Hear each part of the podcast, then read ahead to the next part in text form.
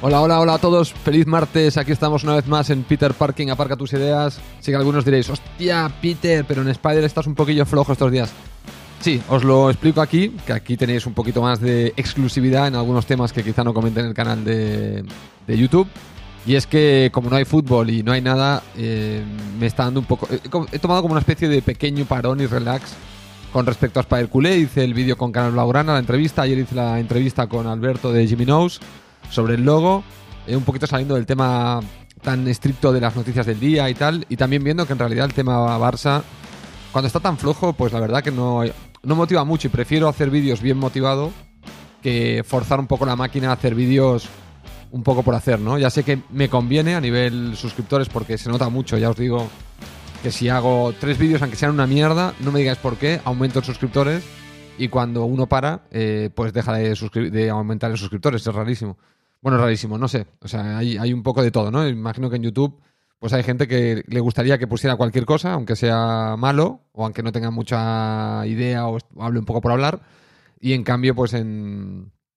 Hay otros suscriptores que agradecen seguramente que si no tengo mucho que decir, pues no lo haga y lo haga cuando esté más motivado, más en materia, ¿no? O sea que, bueno, esto es un poco como lo de YouTube tiene esta, esta dualidad de que no sabes muy bien a veces por dónde pillarlo, ¿no? No sabes muy bien si tienes que hacer algo por el algoritmo de YouTube, por la audiencia, por ti mismo, es un poco la combinación de las tres cosas y a veces es en tu cabeza no sabes muy bien por dónde tirar porque no sabes muy bien qué hacer, ¿no? Pero bueno, como os digo, pequeño baroncillo en, en YouTube, eh, pero que volverá en cuanto arranque otra vez la liga. Aparte nos viene un calendario de la marinera, lo que le viene al Barça enseguida. Así que volvemos al podcast. Eh, recuperando audios del año Catapum Chimpún. De hecho, estoy trayendo un audio que fácilmente es de agosto. Como os decía, llevo un retraso brutal. Y lo que voy a hacer es que quizá posiblemente al final, cuando termine de la exposición del tema que me habéis pedido, lo que voy a hacer es voy a poner algunos de los audios que no me piden tema, pero que me dicen algo, ¿no? La gente que me ponéis un audio tipo de me gusta el podcast o sigue o lo, bueno, o lo que sea que me digáis, pero que no necesariamente me estáis proponiendo un tema, os voy a incluir también en, bueno, pues en el, en el, en el podcast al final, eh, un poco como reconocimiento que me habéis mandado un audio. Es que si no, no sabía muy bien dónde meterlos estos audios. A mí me, gusta mucho escucharlos, pero no los estaba publicando. Creo que voy a empezar a publicarlos todos, de forma que todos podáis escuchar a los otros cómo hablan del podcast o que, que van diciendo, ¿no? O que van comentando sobre los temas que se van tratando sin que ellos estén realmente pidiéndome un tema. Bueno, pero dicho esto, hoy voy a cubrir un tema que me ha pedido David Durán, que me imagino que es de América Latina, creo que no recordarán el audio si, si menciona de dónde es, que me pregunta que hable del tema de la independencia de Cataluña, es decir, o de la situación de Cataluña en España y un poco cómo está todo, todo y que ahora el, agua se ha calmado un poquito. Pues voy a hablar de un tema que ya os advierto que aquí en Cataluña, la gente que sea de Cataluña, para todos aquellos que estéis escuchando dentro de Cataluña, esto es un tema muy sensible. Es decir, mi posición eh, a muchos les va a molestar y a otros pues les va a encantar, ¿no? Va a ser como... O, todo el mundo va a encontrar que es moderada, porque es que mi posición es moderada. Lo que pasa es que en Cataluña, cuando estábamos en medio del lío de la del procés, que era el proceso ¿no? de independencia que, se, le llamaban los independentistas, eh, pues no se podía ser término medio. parecía que los que éramos término medio éramos odiados por los dos bandos, ¿no? Por los que no querían la independencia como por los que la querían. Y los que estábamos en medio éramos un poco como como los, ay, sí, no te mojas, ¿no? Era como, ay, sí, eres tonto, no te mojas. claro, es que tú te estás mojando nuevamente en temas muy chungos, con una eh, categoría y una forma de hablar que dices, no tienes ni, ni, idea de la mitad de las cosas que estás diciendo, pero aún así las defiendes. Y, luego yo, que soy el que viene, como os dije en el podcast anterior, con el no lo sé, a este tema no lo sé, o esto no estoy seguro, o aquí no podría decidirme, o aquí tendría que, que me tendrían que informar mejor a, este es el tonto del bote, ¿no? Este es el que no se moja, el que no tiene, ay, no tienes, no tienes creencias, no tienes. Se, te, ponían todos histéricos, de los dos lados, ¿eh? ¿eh? Es verdad que es un poquito más histéricos del lado independentista, ya os lo digo. Pero, pero también del otro lado, del otro lado cuando te ponías, porque yo era de estos que, bueno, vamos a hacer una cosa, vamos a escuchar el audio de David Durán y ahí os hablo de, del tema directamente, porque si no ahora ya me estoy enroscando y no vais a escuchar el audio de David, de cómo me pide que hable de este tema. Así que vamos a escucharle y empezamos. Hey Spider, ¿cómo estás? Bueno, en este caso, Peter Parking. Hey, aquí saludo siempre de um, Nueva York. Y pues solamente quisiera ver si tú algún día pudieras hacer un tema sobre lo que es la ciudad, sobre un tema que es antiguo, pero siempre he tenido esa como, curiosidad. Um, por qué se ha querido siempre uh, independizar, que si es verdad que en Barcelona se pagan más, más impuestos que lo que es en cualquier otro lugar de España. Eh, todo eso no la historia eh, siempre me, siempre he querido saber por qué y pues uh, ahí bueno espero que um, estés bien eh, siempre yo veo tus, tus videos, siempre escucho tus, tus audios. Y con la Champions, pues yo creo que este va a ser el último año de que la, que la, que la vamos a ver, porque eh, después yo creo que ni eso vamos a poder llegar. Bueno, pues he escuchado el audio, ahora sí que me puedo poner en plan cassette y enrollarme como una persiana. Así que David, ahí va. Eh, ¿Cómo veo yo el tema? Siendo catalán, no siendo independentista de salida, ¿Qué significa de salida? Que yo no tengo apego a la bandera española como si fuera mi patria, que lo es, supongo, ¿no? A nivel legal, pues soy ciudadano del Estado español, eh, que tiene una serie de ventajas, no voy a decir que no, porque a veces aquí en Cataluña se obvia las ventajas que se tienen por ser español. Claro que si no sales nunca de Cataluña y siempre estás en Cataluña y nunca te vas a Madrid o nunca te vas al País Vasco, nunca te vas a Galicia, nunca te vas a ningún lado, cosa que yo sí he hecho, o Andalucía, o no tienes familiares fuera de Cataluña, pues evidentemente como que no te das cuenta de la ventaja que es el poder irte a Extremadura, que te rompas una pierna y te atiendan sin ningún problema en un hospital de Extremadura porque eres ciudadano de ese territorio, ¿no? O lo lindo que, es cuando eres ciudadano, ciudadano comunitario y te puedes ir a Francia o a Bélgica y lo mismo. Te, tienen que atender, ¿no? Entonces, hay una serie de ventajas mm, que a veces el encogerse no es lo mejor. Es, peor. Pero mm, ¿Cómo explicarlo esto? Porque esto es difícil. O sea, yo, yo podría cambiar de opinión. A mí si mañana me dicen, me, ponen unos argumentos encima de la mesa que me, me hacen creer que Cataluña independiente es mejor para mí y para el resto, porque yo ya tengo una especie de pequeña concepción un poco globalizada, en el sentido, porque ya sabéis muchos que he viajado, he vivido en muchos sitios, y ya no me puedo abstraer de que mis acciones o lo que hagamos en Cataluña no va a impactar al resto del mundo o al resto de países que, están alrededor. Y hay que buscar siempre una situación donde todos nos mejoremos a todos, donde busquemos la potenciación de todo el mundo. Hay que potenciar a África, por ejemplo, para que salgan de la pobreza. Hay que potenciar a aquellos países que están, que están más retrasados. Hay que ayudarles para, para, para que cojan el nivel. Porque nos conviene un mundo igualitario, un mundo donde haya una cierta igualdad de base, unos mínimos de base para todos los seres humanos, ¿no? Donde la mortalidad infantil sea prácticamente inexistente, donde la gente pueda desarrollarse, donde exista la persecución de la felicidad porque ciertos componentes de tu vida como comer, dormir, eh, están la seguridad de que no te van a matar al salir a la calle, están cubiertos. O sea, una serie de incertidumbres que en Occidente hemos conseguido paliar en gran medida. Eh, la, seguridad de que comes tres veces al día, aunque en algunos sitios no, se ha conseguido todavía, pero, pero, que hay comida en abundancia como para que nadie se muera de hambre, eh, propiamente dicho.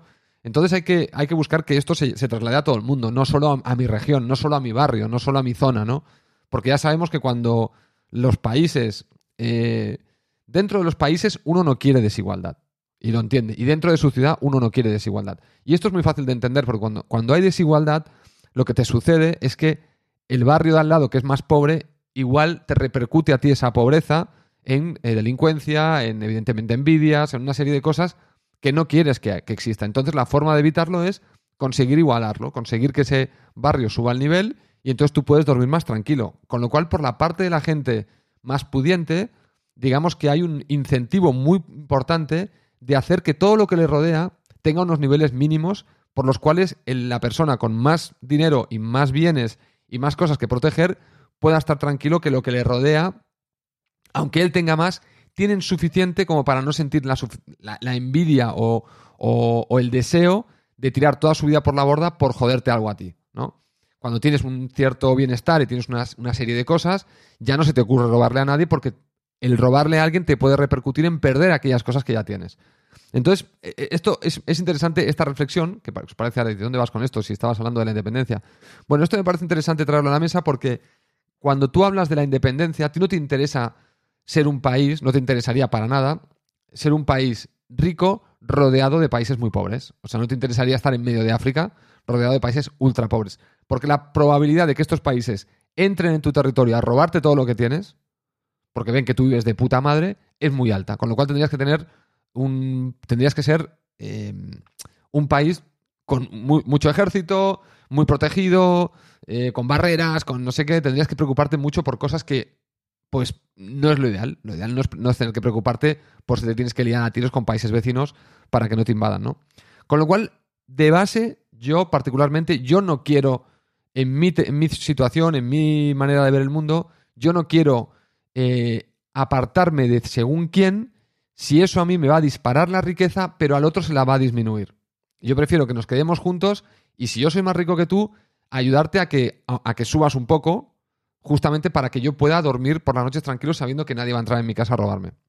Eso es un poco el egoísmo que tengo. Prefiero, yo soy más, en este sentido, si queréis, conservador por mi seguridad personal y mi seguridad de mis cosas, de mis cuatro cosas, que eh, perseguidor de una gran riqueza mm, a, cualquier costa y dejar que, y vivir en un entorno donde yo sea muy, muy pudiente y todo mi entorno sea no muy pudiente. Yo esa situación no me gustaría, no, no la veo interesante desde mi, desde mi punto de vista. ¿no? Repito que esto es, me estáis pidiendo mi opinión, ¿eh? esto tiene que ser una cosa que cada uno valore, porque habrá gente que dirá, no, a mí me da igual, yo prefiero ser millonario y ya me espabilaré de que nadie me robe. Perfecto, entonces la visión que tenemos es distinta y entonces evidentemente eso te llevará a pensar diferente cuando hables de la independencia.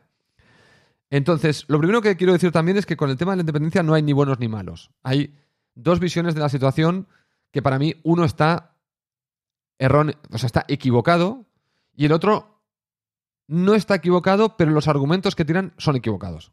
O sea, los independentistas en sus argumentos en principio están, desde mi punto de vista, equivocados. Los eh, españolistas, que les llaman así, o unionistas, estos serían los que están en lo correcto, pero lo defienden de forma errónea. Es decir, que el argumento muchas veces que tiran encima de la mesa a veces son erróneos, son incorrectos, son un poco el mismo argumento que tiran los independentistas para independizarse. Ponen a una nación por encima de las personas, eh, la nación española la más antigua de no sé cuándo, eh, Cataluña siempre fue parte de España. Hacen lo mismo, el mismo ejercicio que el independentismo, que es este territorio es nuestro, nos pertenece, somos únicos, no sé qué, y los otros, no, no somos únicos, pero nos pertenecéis porque sois parte de nosotros se tiran lo mismo, pero desde su lado. Es decir, como, como a veces yo decía siempre, eh, esto es como el barra brava, como les dices en, Sudamérica, o los que aquí llamamos los, los skinheads, o los, los, los, ultras, o la gente que. los más intensos en defender el fútbol, que, sea, que, además se lían a palos y tal. Claro, cuando uno defendía a los Boschus Noise, que eran los del Barça, y otro defendía a los Ultrasur del Real Madrid, Tú dices, pero si son lo mismo, tío. Yo no puedo defender a los Boschus es porque son lo mismo que los Ultrasur. Es el mismo tipo de individuo. Lo único que está, le ha tocado en mi ciudad y en mi equipo. Entonces, bueno, si me pilla por la calle con la bandera del Barça, los Boschus Noise en principio a mí no me harán nada. Pero si me pillan los otros sí, viceversa. Con lo cual, su actitud es exactamente la misma. No, no, no, no se diferencian en nada. Los del Madrid se creen que ellos son los buenos y los del Barça son los malos, y los del Barça creen que ellos son los malos, los buenos, y los del Madrid son los malos. Pero los dos son malos. O sea, no, no hay buenos aquí. ¿no? Entonces, cuando el debate de la independencia de Cataluña se convierte en un tema identitario, en un tema de yo, yo, yo, mi país, mi cultura, mi tal, no sé qué, eh, claro, cuando los dos defienden lo mismo, te das cuenta de que los dos extremos son iguales. Por eso se confrontan. Por eso no tienen forma de llegar a un acuerdo. Porque defienden lo mismo. Lo que pasa es que, que no se dan cuenta de que el otro bando defiende lo mismo que ellos. Lo que pasa es que, claro, les ha tocado nacer en otro lugar y están simplemente priorizando dónde han nacido geográficamente y qué, qué parte, qué cultura o qué, qué, parte de la en la parte de la sociedad en la que, en la que están, ¿no? Es más una, una casualidad y una, algo aleatorio eh, físico, geográfico, de dónde han caído, pero las ideas que defienden son las mismas, con lo cual uno tendría que pensar, los independentistas que tanto ondean a los unionistas, tendría que pensar que si uno de estos unionistas hubiese nacido en Cataluña, sería un gran amigo de estos independentistas. Entonces, esto tendría que hacer reflexionar cuando defiendes argumentos iguales, pero uno defiende el blanco y el otro el negro, pero la defensa del blanco y el negro se hace con los mismos argumentos, tendrías que, se te tendría que encender una señal de alarma, de decir, oye, estoy diciendo lo mismo, pero en lugar de España pongo Cataluña. En lugar del idioma español pongo el catalán. En lugar, ¿sabes? O sea, eh, ahí es un poco donde los, y, y seguro que muchos independentistas me escuchan esto y se están estirando de los pelos, y quizás los unionistas también. Yo reconozco que he tenido más conflicto con independentistas que con unionistas. Con unionistas es más fácil. En el sentido es más fácil porque ellos ya tienen lo que quieren, está claro, ¿no? En cambio, un independentista, como se siente que no tiene lo que quiere, es más vehemente, es más enfático en su petición y en su enfado con el mundo que el unionista que ya tiene lo que quiere. España sigue junta y Cataluña sigue siendo parte de España. Entonces, como que tiene esta, esta facilidad de defender lo suyo con un tono un poquito más calmo porque ya tiene lo que quiere. O sea, en realidad él no tiene que pelear por nada. El que tiene que pelear por algo es el otro. Entonces, claro, como tiene que pelearlo, el independentista está más en pie de guerra. Por lo tanto, también es verdad, para justificarles, no, no como pitarles como los malos, tienen su, su mayor enfado e irritabilidad con estos temas, yo lo interpreto porque, claro, ellos no han conseguido lo que quieren, ¿no?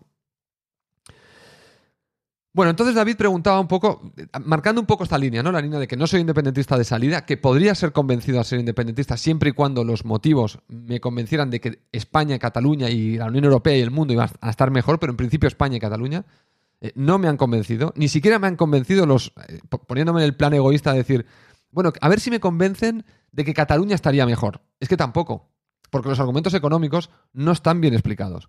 Y no están bien explicados porque los economistas que defienden un lado y el otro lado no lo explican de, siempre completo. Siempre hacen una explicación parcial según sus propias creencias eh, en cuanto a lo que ellos realmente quieren, ¿no? El economista que es más españolista, pues encuentra todas las desventajas de la independencia y, desmonta las ventajas que tienen del otro lado, y del otro lado hacen lo mismo.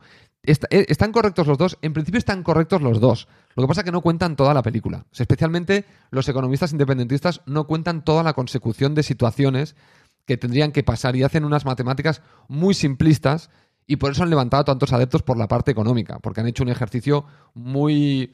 Y aquí también tengo que tirarles más caña a los independentistas, que es por eso por lo que no me convencen.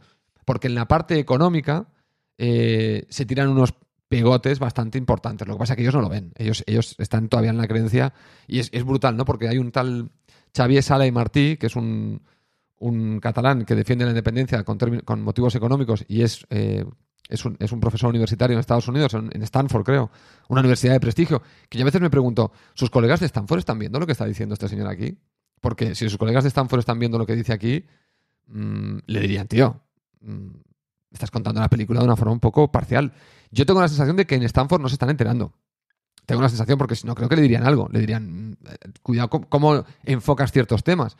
Porque David me preguntaba, ¿es verdad que en Cataluña se pagan más impuestos que en otras partes de España? Sí, pero piensa que eso es normal. Eh, si tú, si tú crees en un mundo fiscalizado, o sea, crees en la fiscalidad, y la fiscalidad la interpretas como una hucha común para una buena repartición de la riqueza, que es lo que decía yo antes, ¿no? Para que, para que yo mis impuestos no son una hucha para mí, son algo para que mi entorno esté bien, tenga buenas carreteras, los niños y las familias desfavorecidas también tengan buenos colegios, para que estos niños en el futuro no sean desfavorecidos, eh, ayudar a la gente más, más humilde, etcétera. O sea, mis impuestos son para eso, para, para una serie de cosas que deberían distribuir la riqueza de una mejor manera para que yo pueda estar tranquilo. Ya os lo digo, yo en mi caso es así, en mi caso es para que yo pueda salir a la calle y que el vecino de al lado que sea más pobre no le dé envidia a mi reloj y me lo quiera quitar.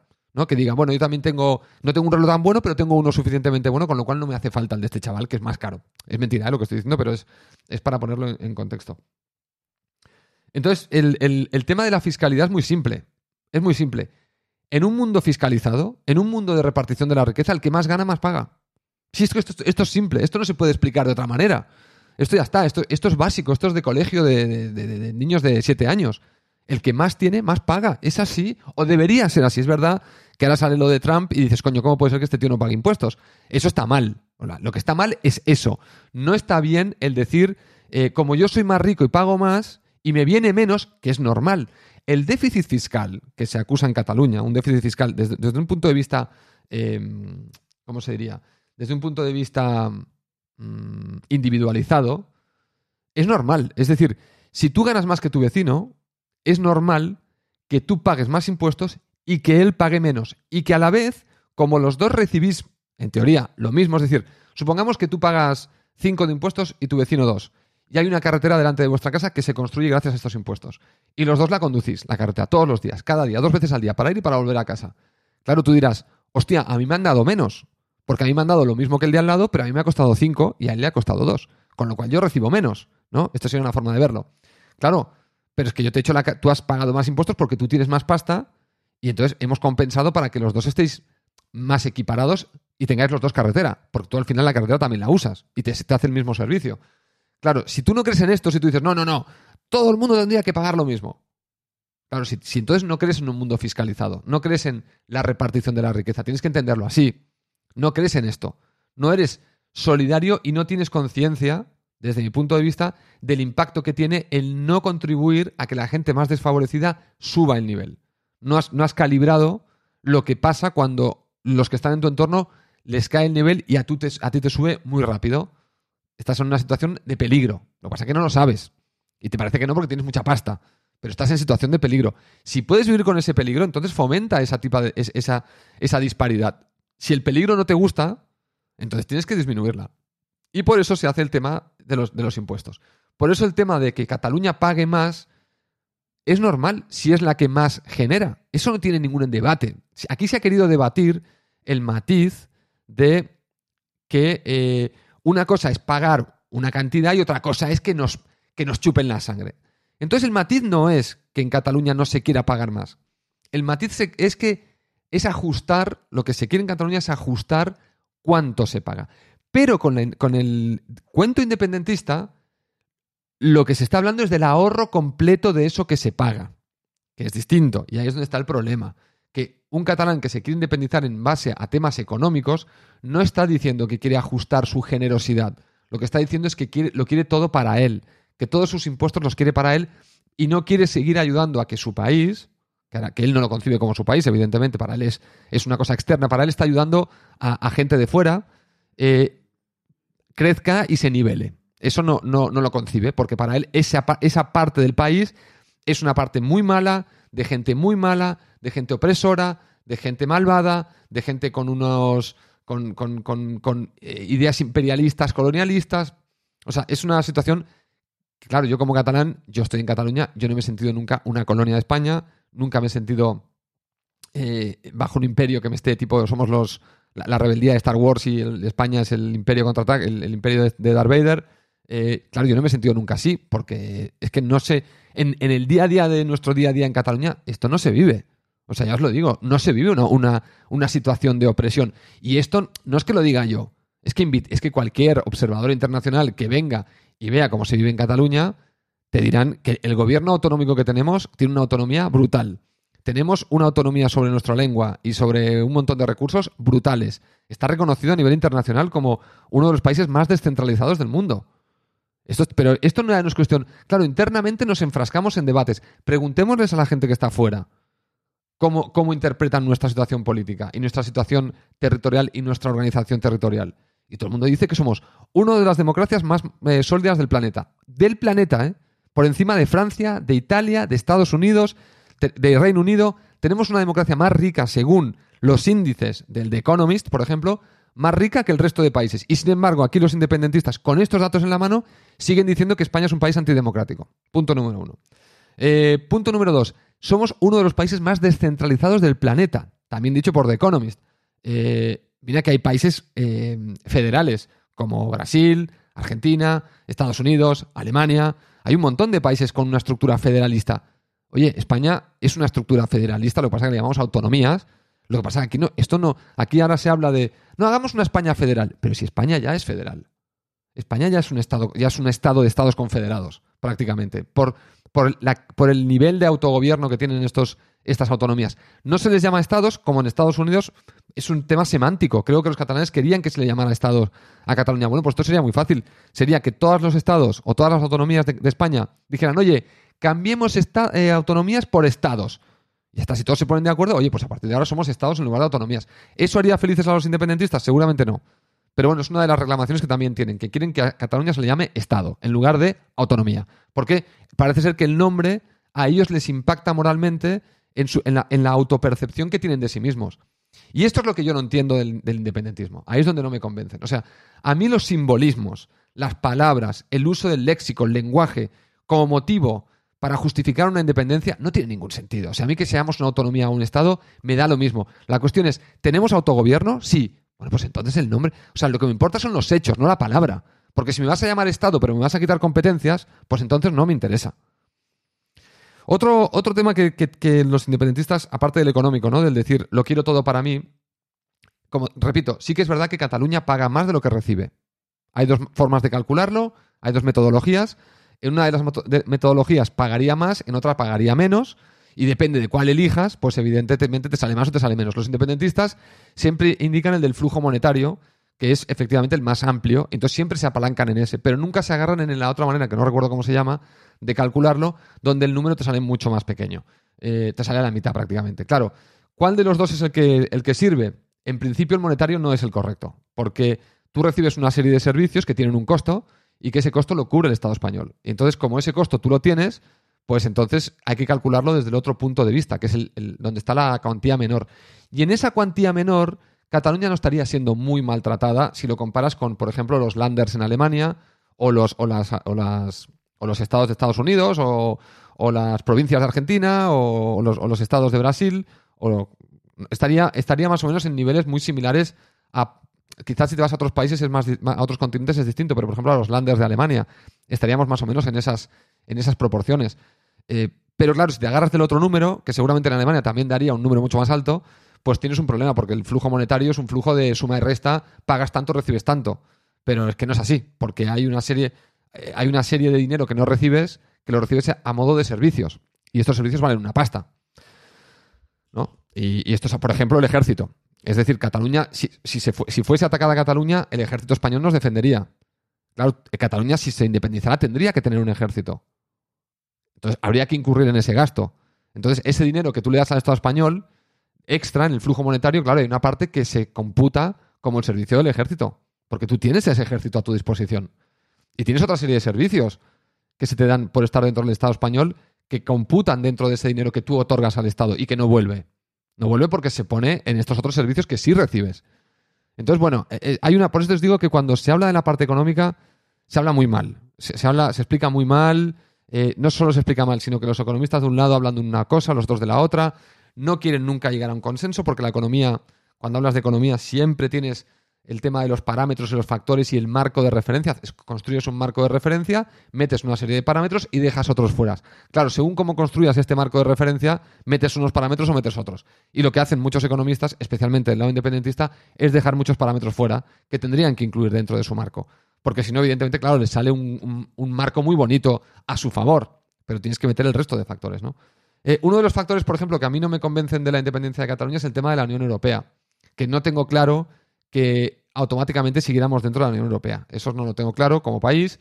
Eh, tampoco tengo claro que Cataluña, eh, convirtiéndose en un país independiente, teniendo que competir con países del entorno con ciertos productos que ahora en España se compran de facto por ser un producto español, eh, al entrar en competencia con otros estados, otros países y siendo un, estado ajeno, quizá estos mercados nacionales tendríamos problemas competitivos contra otras industrias es verdad, y dicen los, eh, independentistas, que podríamos ir fuera a buscar mercado y competir también fuera. Pero la realidad es que ¿por qué no vamos fuera ahora o no somos tan competitivos fuera en ciertos productos y sí somos competitivos en España?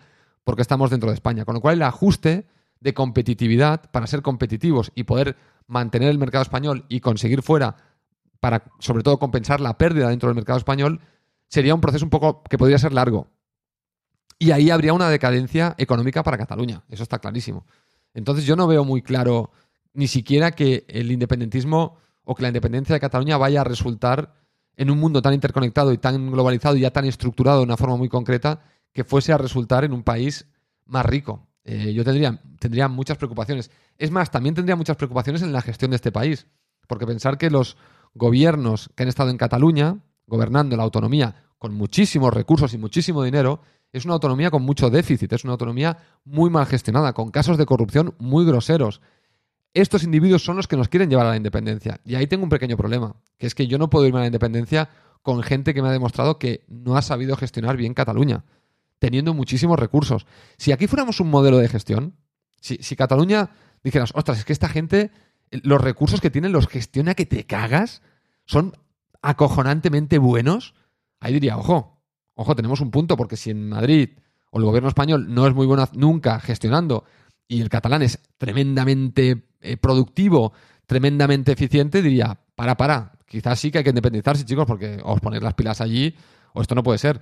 Pero claro, tú ves un poco la gestión de los últimos 30 años de Cataluña a nivel económico y dices, Pepa, ojo, ¿eh? y, el tema, y los temas de corrupción y dices, oye, que sois iguales que los de allí, ¿eh? que sois igual de ineficientes que allá, igual de corruptos.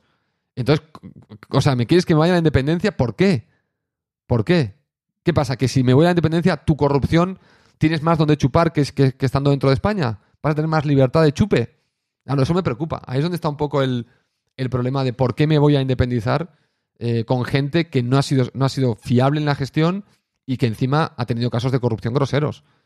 Los independentistas todos lo justifican, ¿eh? Todos, todo esto tiene justificación, esto no, no importa, esto es irre- irrelevante, ya, ya, ya ordenaremos el país cuando seamos independientes y dices, no, porque el tema de corrupción y el tema de tus gobiernos eh, ineficientes es algo que puedes arreglar sin ser independiente.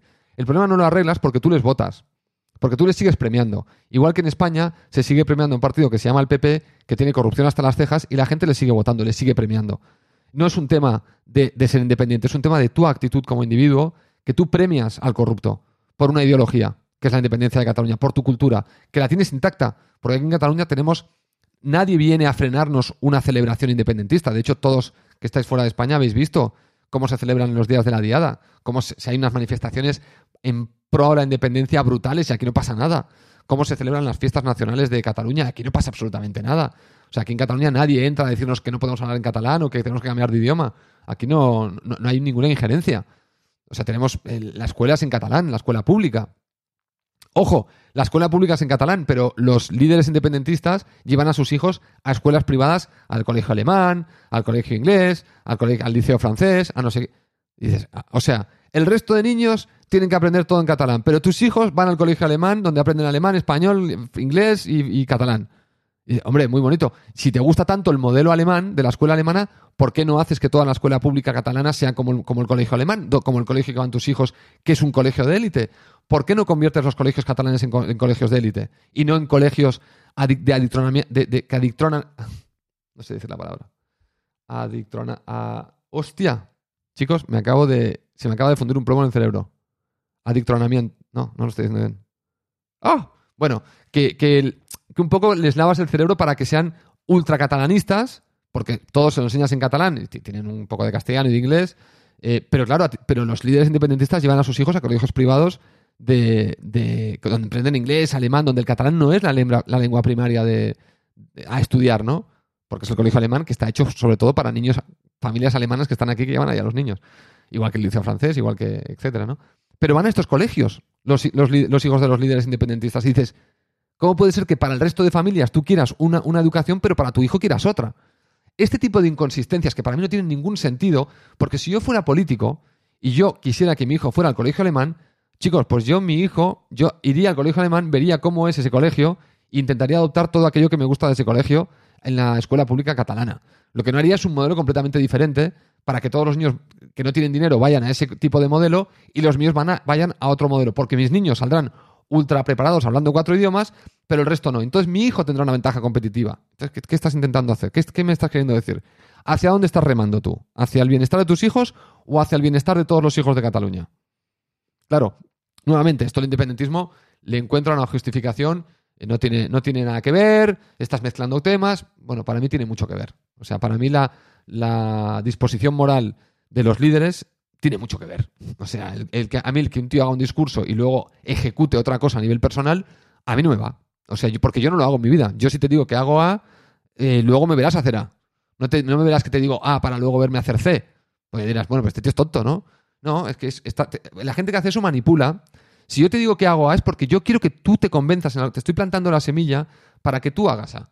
Y cuando hagas A, como ya me, me conviene que hagas A, yo haré C. Y saldré ganando yo. Porque he hecho que tú hagas lo que yo quería que tú hicieras y yo he hecho lo que yo quería hacer.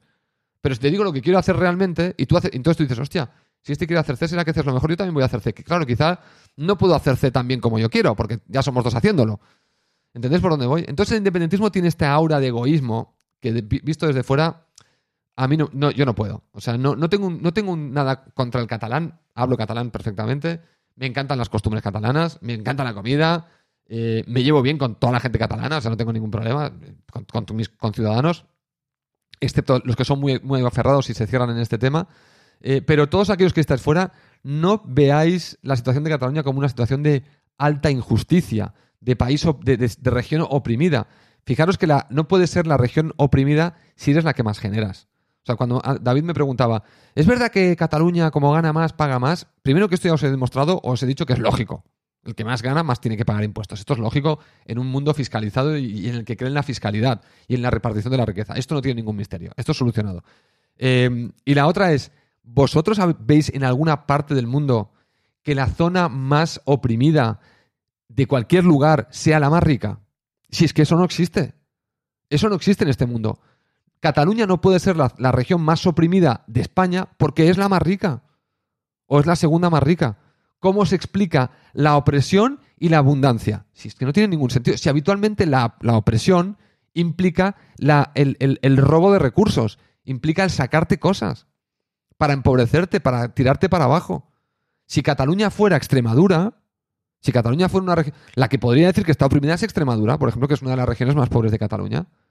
¿no? Pero claro, como ellos reciben ayuda, y fijaros curiosamente que hay gente que te dice a mí me, lo han dicho muchos independentistas. En Andalucía viven mejor, en Extremadura viven mejor. Yo les digo, bueno, pues vete a vivir allí. No, claro, vete, vete a ver cómo se vive allí. Que se vive de puta madre, ojo, ¿eh? no se vive mal en Extremadura ni en Andalucía. Pero vete a ver qué oportunidades laborales hay allí.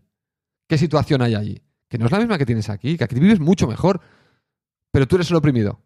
Claro, esto no. ¿Os, entendéis un poco por dónde voy? El mensaje independentista no cuadra. Simplemente no cuadra. El problema y, lo digo claramente, el problema es que el independentismo quiere convencerte a base de eh, fuerza. Es decir, tienes que creer en lo que ellos dicen sí o sí.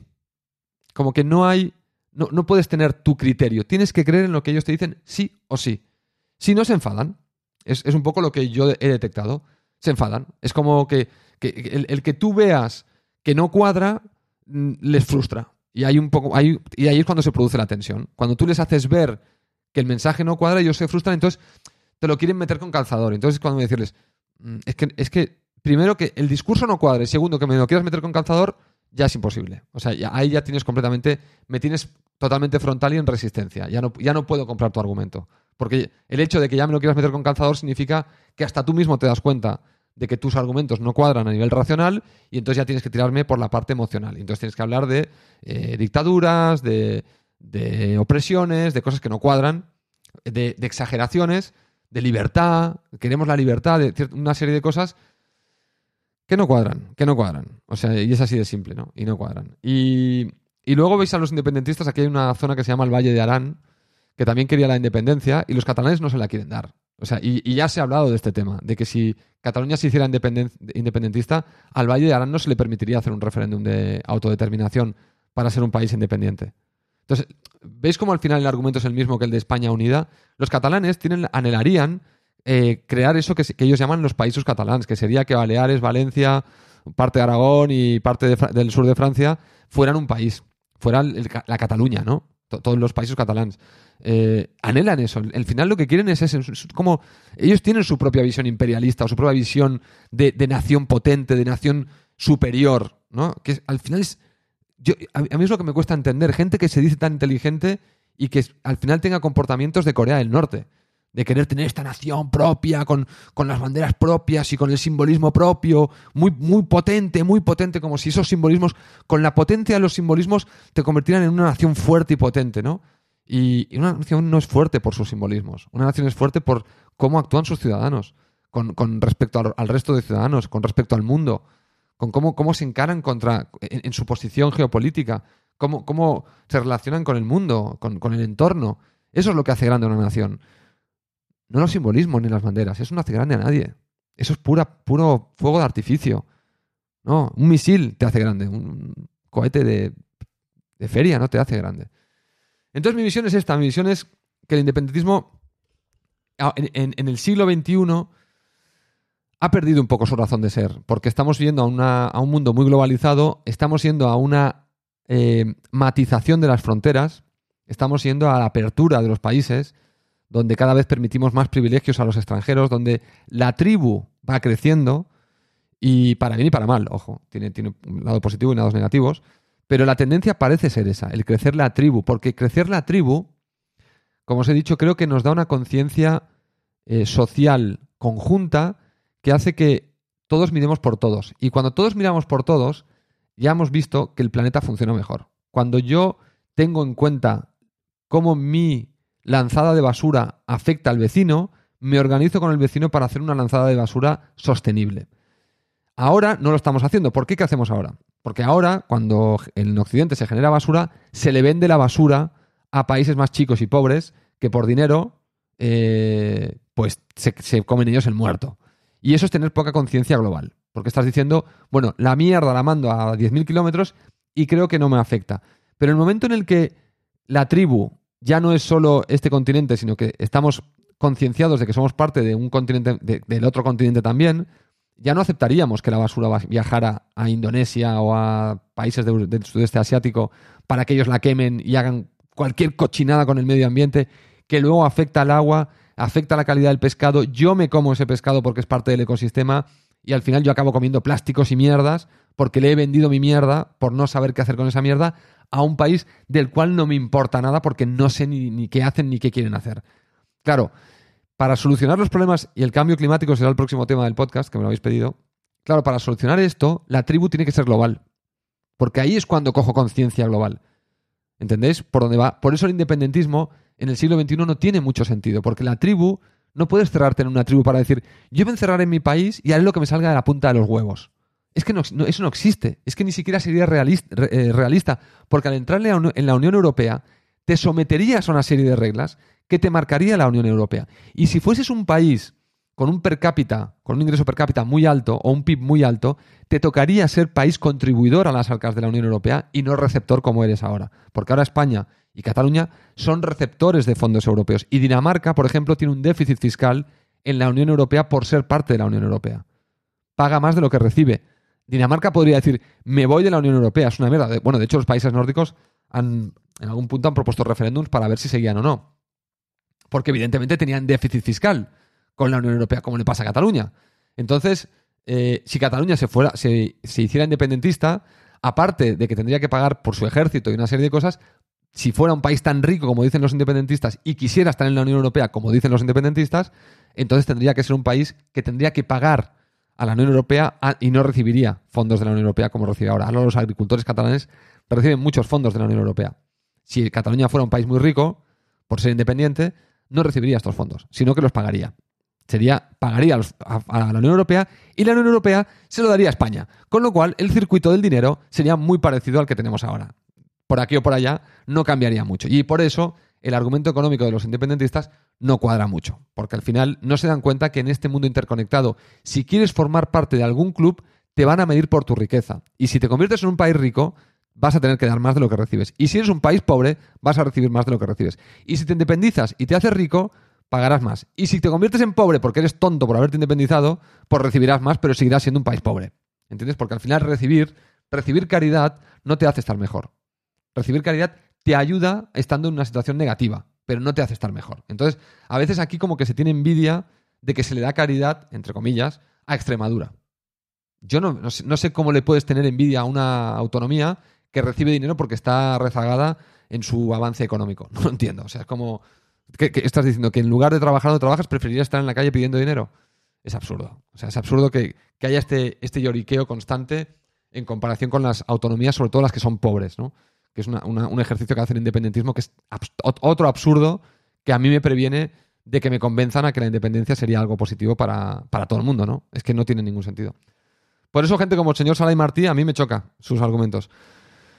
Bueno, sé que muchos independentistas van a estar muy cabreados conmigo, lo sé, lo entiendo, seguro alguno hasta se, se suscriba del podcast y del canal de YouTube, no puedo hacer nada, no voy a esconder mis ideas tampoco por miedo, porque esto sería eh, de lo que os quejáis, ¿no? Cuando decís que estamos en un estado de- oprimido, es eh, eh, cerrarle la boca o no escuchar al que dice lo que no te gusta, esto, es lo que hace un estado fascista. Entonces, mm, todos aquellos que a partir de ahora no me veáis con los mismos ojos por mis ideas, que sepáis que vuestras ideas son un poco cerradas y que estáis pensando igual que aquellas personas a las que tanto odiáis porque no acaban de entender vuestro discurso de por qué queréis la independencia. Que ojo, yo sí lo entiendo. Una cosa es que no lo comparta, pero lo entiendo perfectamente. Entiendo por dónde vais, por dónde venís. El problema es que los argumentos que utilizáis no cuadran para convencer a ciertas personas. Por ejemplo, a mí. Punto. No significa que no entienda vuestros motivos y que no entienda el por qué queréis y que no entienda que no tengáis afección con el resto de España. Si esto lo puedo entender perfectamente. Yo no tengo afección con el Real Madrid tampoco. O sea que yo entiendo lo que es no sentirse atado a alguien o a algo. Lo entiendo perfectamente. Esto es muy fácil de entender. Otra cosa es que, que no estar atado a alguien significa que no lo puedas tener de vecino y compartir escalera, ¿no? Esto es lo que no se entiende. Porque vosotros habláis de divorcio, como si fuera un matrimonio, pero quizás no es un matrimonio, quizás compartir simplemente escalera dentro de un, bloque de, pisos. ¿eh? Porque lo lleváis siempre a, estos, a las analogías extremas que os dan, en- entre comillas, un poco la razón. Pero quizá hay otras analogías que explican mejor cuál es la relación entre Cataluña y España, que no es necesariamente un matrimonio, sino que es un grupo de pisos dentro de un bloque. País Vasco, Cataluña, todos son pisos dentro de ese bloque. Entonces, yo no tengo por qué llevarme de, lujo con el vecino del quinto. Con que sea respetuoso, no me pinte la puerta, eh, cumpla con sus funciones, aunque luego yo no sea su amiguito. ¿Significa que, puedo, puede caerme de como el culo? Sí. ¿Significa que porque me cae como el culo me voy a ir del edificio? No. No necesariamente, porque si me gusta mi, mi piso, porque el tío del quinto, yo estoy en el tercero, me caiga mal, bueno, pues cuando me lo encuentre no le miro, no le saludo y se acabó. Ya está, no pasa nada. Esto es un poco el, el tema con el independentismo. Yo entiendo el argumento, no lo comparto. Eh, y creo que en el mundo global Cataluña tendría que pensar más, no tanto en el daño que le hace estar en España, sino en cómo aprovechar los recursos que tiene, que son muchos, para realmente hacer mejor su autonomía. Ese sería un muy buen primer paso para convencer a la gente sobre la independencia. Eh, Reclamar una gestión muy potente dentro de Cataluña. Demostrar realmente una diferenciación real como pueblo. Porque eso sí que podría acabar de convencer a gente como yo de que la independencia quizá es deseable. Pero, pero como estamos ahora, no. Siendo, estando hecho del mismo material que aquellos de allí, no veo posible algo así. Bueno, esta es mi opinión para David y aquellos que la quieren escuchar. Como digo, sé que habré enfadado a mucha gente. eh, que sepáis que yo respeto, o sea, no tengo ningún problema en. eh, hablo siempre con todo el mundo. Quizá vosotros tendréis problemas a la, a la hora de hablar conmigo de este tema, pero yo nunca tendré ningún problema de hablar con ningún catalán independentista sobre sus ideas y darle las mías. Como digo, desde el respeto y, y siempre diciéndole la- lo que pienso honestamente. Es decir, cuando algo no cuadre, decirle no cuadra y explicarle por qué no cuadra. Eh, si lo quiere entender bien y si no también. Y, y también quizá pues yo tengo que estar muy atento para entender también bien sus argumentos, ¿no? Porque quizá ahora alguno dirá, no, es que los has simplificado. Es posible, es posible que yo haya simplificado eh, los argumentos porque es como los veo. Quizá o yo no los he entendido bien o hay que explicarlos mejor. Así que bueno, chavalotes, ahora os dejaré algunos audios de otras personas que han estado dejando audios y nos vemos el jueves en otro podcast hablando seguramente del cambio climático. Hala, un abracete y buen jueves y buena, buen jueves, buen martes y buena semana. Uy, qué lío con los días.